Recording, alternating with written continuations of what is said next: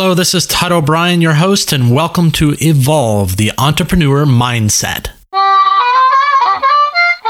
My name is Jill Ellis,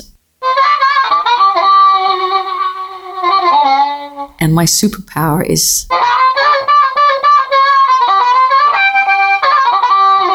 taking care of dreams.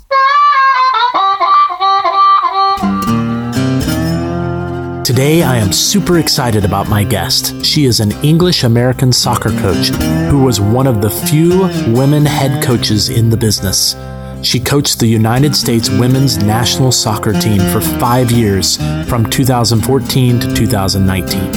During that time, she had an incredible coaching record with an eighty-seven point five win rate, winning multiple competitions, and most notably, the FIFA World Cup in two thousand fifteen and as recent as two thousand nineteen.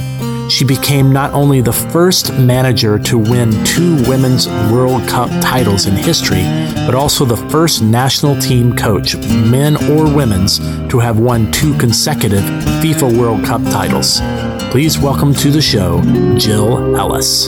Super excited to be here with you today. It's amazing the work that you've done. Just a lifetime full of accomplishments. So many wins, very few losses. I mean, it's, the records speak for themselves. But I know that doesn't just happen by getting up out of bed right. and waking up. It requires a lot of diligence. So really, thank you so much for taking the time. My pleasure. Happy to be here. I wanted to talk to you just about sports and sort of the mindset that is behind that.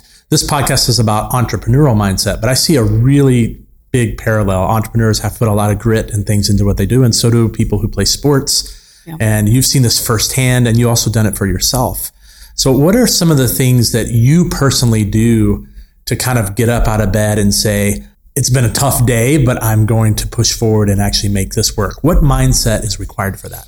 I mean, I think I'm just a natural competitor. Yeah. Um, so if there's a challenge, it's, you know, it's not something to kind of get over. It's something to tackle. I think it's just how yeah. you approach an issue and a problem. And, and what I've learned over time is that if it's a challenge, it will make me better because it will force mm. me to be. So, you know, you could say it's, um, it's a problem, or you could say it's an opportunity. I think that's just an approach to... I just know in some of my toughest losses uh, have been my greatest learning moments. So uh, I think that's, you know, that's my biggest biggest focus and takeaway of, of challenges and, and and problems is to is to look at them as opportunities. Yeah.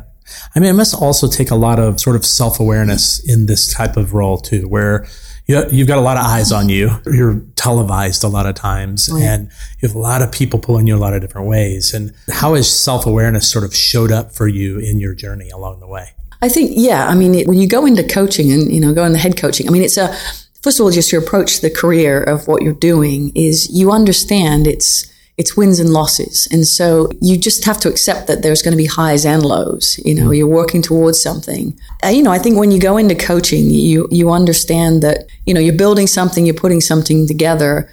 And I think why I love coaching is you can do all this work and all this preparation, and then you have to see it play out.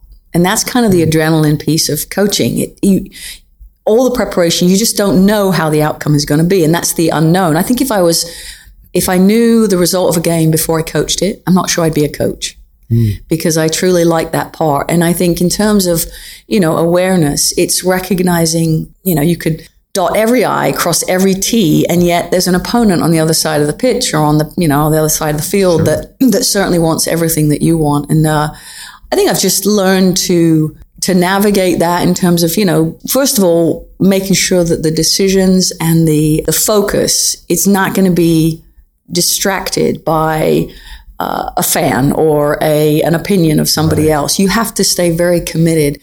And I think my self-awareness is that ultimately only the people internally know everything that's going on into a decision. So, you know, fans and, and people outside of that and your opponents, and they they don't know all the behind the scenes stuff that goes into a decision. And then I feel very confident in that decision. And again, does that result sometimes in a loss or a win? Of course. But sure. the reality is I feel I own it, you know, in terms of if if it's if it goes well, great. If it doesn't, I, you know, you're going to dig in and, and look more about it. But ultimately, you, you make those decisions that you believe are, are going to play out. Yeah. I think it's so great that your female coach who has risen to getting this license, being able to actually take a team where we want them to go, which is win these cups and yeah. the FIFA challenges. So amazing. What's it like being in this role in a really male-dominated world? This is, I imagine, very difficult. I, I was drawn to the to the to the job. Uh, so there's a passion, and so I think when you, you know, sometimes, especially when you're young, I think when you when it's when it's passion and you're driven by that, you're you're willing to navigate anything, and you almost at times don't notice things, but you just push them aside because you're driven by by something greater. Um, you know, I think if I'd have looked at every time I was the only female in the room, or every time a referee would walk by me to my assistant coach, assuming they're the head coach, you can absorb that and let it negate you or deflate you. But I think mm. for me, it was my joy and my pursuit was greater than anything that I was going to be yeah. surrounded by. Even in women's sports, we have a lot of male coaches. And, yeah. you know, I think ultimately, I do believe that as women, we are judged and viewed Uh, differently. I think uh, uh, a male coach can be fired and within two months he's marketable again. A female coach gets fired and they're branded as a loser or, you know, this oh, wow. or for whatever. And it's just, it's a different, and I think it's how we're socialized, but it's a different way of measuring people when you look at, at, externally. People measure women and, and men differently in terms of coaching. Yeah. Um, you know, why that is, I can't really explain the, that, but I think you have to have tough skin and you have to truly be driven by what you what you love to do yeah. to to kind of push through a lot of these things. How do you charge up your team? What, what do you what do you say to them? What are some um, of the things you say? You know, I mean, I obviously this last team, you know, the women's national team, it was, you know, they're professionals. Yeah, and they are paid for for, sure. for what they do, and so it's different. You know, it's sort of different than a college team, and right. uh, sometimes motivations can be different. I mean, ultimately, it's. There's such a high, you, you don't take the U S women's national team job without knowing that the expectation is to win and win the big prize. Yeah. So you're going to attract or bring people to that environment that are as focused, as um, driven to achieve. The beauty of the players I was working with, uh, they are highly motivated and highly driven. And I think what you try and do as a coach is you have a very competitive environment. So ultimately, if you can't survive in the environment, you don't even get to the next stage of going out and now playing against an opponent. Right. So I think our, our actual environment and the culture of the team is, is such that you don't survive if you're not highly motivated and driven. So how do I motivate my players? They want to put on the jersey, they want to compete, and they want to win. I mean, yeah. it's just, again, it's part of their internal makeup and part of the environment that you create. And probably really exciting to work with those kind of people who are so driven. Yeah. Oh, absolutely. Yeah. I mean, they're, um, you know, they're elites and, and they want, the thing about elites, and it's in business, it's, it's, I categorize elites as people that are constantly looking for what's next. So you win a gold medal, you want to go achieve something else. You climb Mount Everest, you want to climb another peak. It's, it's, yeah. you know, the people that just consistently wanting to evolve. I think those are people yeah. that are driven and motivated. So are those the people that I'm drawn to? Yes. Am I of a similar ilk in terms of saying you're never satisfied, but you're then looking for the next challenge? It's kind of how I'm wired. And that's yeah. how I think I got into coaching. Yeah.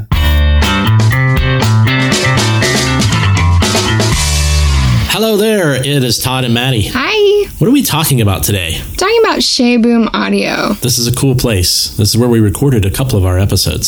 Yes, this is a very cool place. We have been, we ate breakfast tacos. It's incredible. It's in a local Austin-based studio, a historic one called Tequila Mockingbird. And Shea Boom is an amazing uh, place where they record pieces of audio that did not work well in the movie filming. Yes, that is right. And if you go to their website, you might actually think you accidentally went to I M D B dot com because there are so many movie titles there, all of which Shea Boom Audio has worked on. So if you need a great local studio with an awesome set of engineers, check out Shea Boom Audio dot com.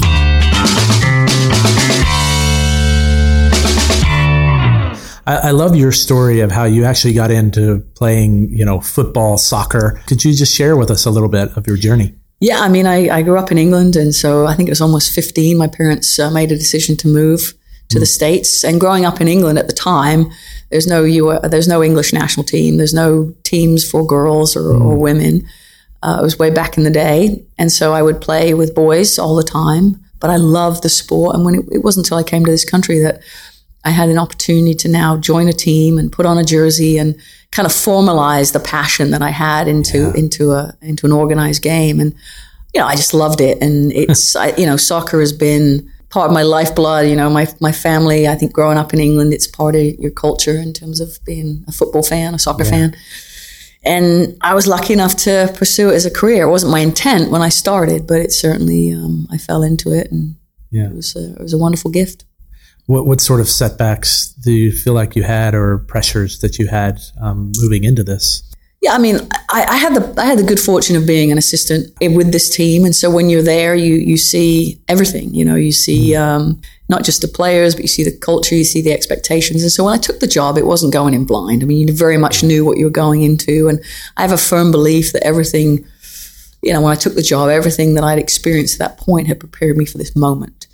And uh, so it wasn't going in thinking, oh, this is, you know, it's going to be a, a low pressure job. It's, it's exactly knowing the environment. But I felt I was ready for it and built for it. So there's always there's always tough moments. You know, the, the loss in twenty sixteen, the Olympics was a was a hard period. But I actually believe that that failure, that was the catalyst for last summer's uh, success. Yeah. Because I think when you when you experience failure, you have to take a hard look. And uh, we knew we had to. Uh, find more players, modernize the team and our tactical uh, understanding and fluidity, and uh, and grow. And so I think it was, you know, looking back, it was potentially the best thing, because I think it, it forced us to to evolve. Yeah, it's such a beautiful picture of even how a lot of entrepreneurs are. They're in the same boat. They're trying to pivot. They're trying mm-hmm. to figure out where they take their business. Yeah. And there's a lot of entrepreneurs out there who are really sort of in this same Uh, place. Yeah. What what in, what advice, encouragement would you give them? Yeah, I mean, you know, it's funny. When sometimes parents would come up to me, and, oh, you know, how does my kid make make the national team and yeah. win a gold medal? And you know, sometimes people will sort of say, oh, you got to dream big, right? And and it, it's kind of flowery, but I think you have to persist. I think that's yeah. the the message. It's um, it's not if it's something if it's going to be good and, and something worth doing, it's going to be hard. So it is persisting through. You know, for people in business, it's through the, the probably the, the phone call that they hung, hang up on you, the, the, you know, not getting the contract, not meeting the profit margin. It's, mm. it's just staying, staying the course, because, you know, I think your, your commitment to follow through is, uh, is probably been one of my greatest assets in terms of coaching. It's, it's staying in the game. It's staying in the moment. It's pushing through the struggle. You're such an amazing woman and super inspiring. How do you stay inspired? Who who are the people who inspire you? I mean, I you know, it's been kind of crazy, because actually since since the World Cup, you know, I've I've had the good fortune of being being able to meet people outside of what I do, right? Yeah. Outside of sport, out, or outside of soccer and outside of sport. And I have just been so blown away uh, by other things that people do, you know, by the yeah. passion people have for the for the professions they're in. You know, I've just met people that are, you know, I'm in sport, but I've seen people as passionate or risk takers or bold thinkers mm. in other sports. You know, the president of my, my alma mater, uh, she's um, first president, female president, and my alma mater is the second oldest school in the country. And now they have a, a bold leader and a female president, and having conversations with her and seeing her challenges, her her beliefs, her pursuit of excellence, like those are things that are inspiring to me.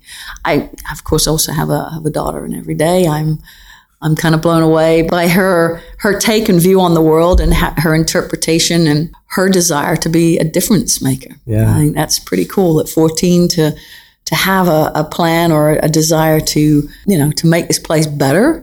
Oh my God, I didn't, yeah. at that age, I, was, yeah. I think I was just playing video games or something, you know. Yeah, exactly. So, same here. But it's great. Just lastly, I'd like to just sort of talk a little bit about what you just said is, you know, you have your daughter, you've worked with teams in sport. How has your journey influenced you as a parent, and how has you being a parent influenced your journey? Oh my gosh. Well, so my partner and I, we adopted our daughter. She was three months old, and I always knew I wanted to be a mom. And honestly, the moment I got Lily, no win was as amazing and no loss was as bad. It mm-hmm. truly gave me perspective. And, um, you know, I think that was, it was important, because, you know, as a coach, you, you just live on this roller coaster, you know, yeah.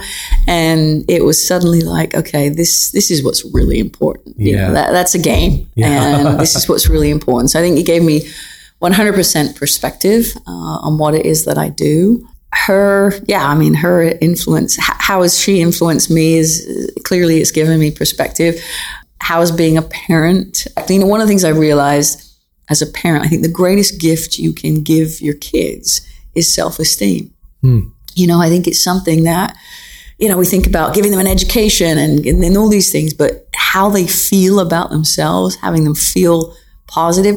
You know, looking back at my own career, my own life, that's, you know, that's the moments that I think are so incredibly important for young people to, to take away from the caregivers, whether it's their parents or the people that raise them, people around them that support them. I think helping them grow and develop their self-esteem is, is the best gift. I love that. I love that so much. Well, thank you so much for taking my the pleasure. time to do Thanks this with me, me, and I really appreciate it. Thank you. Thanks a lot. Take care.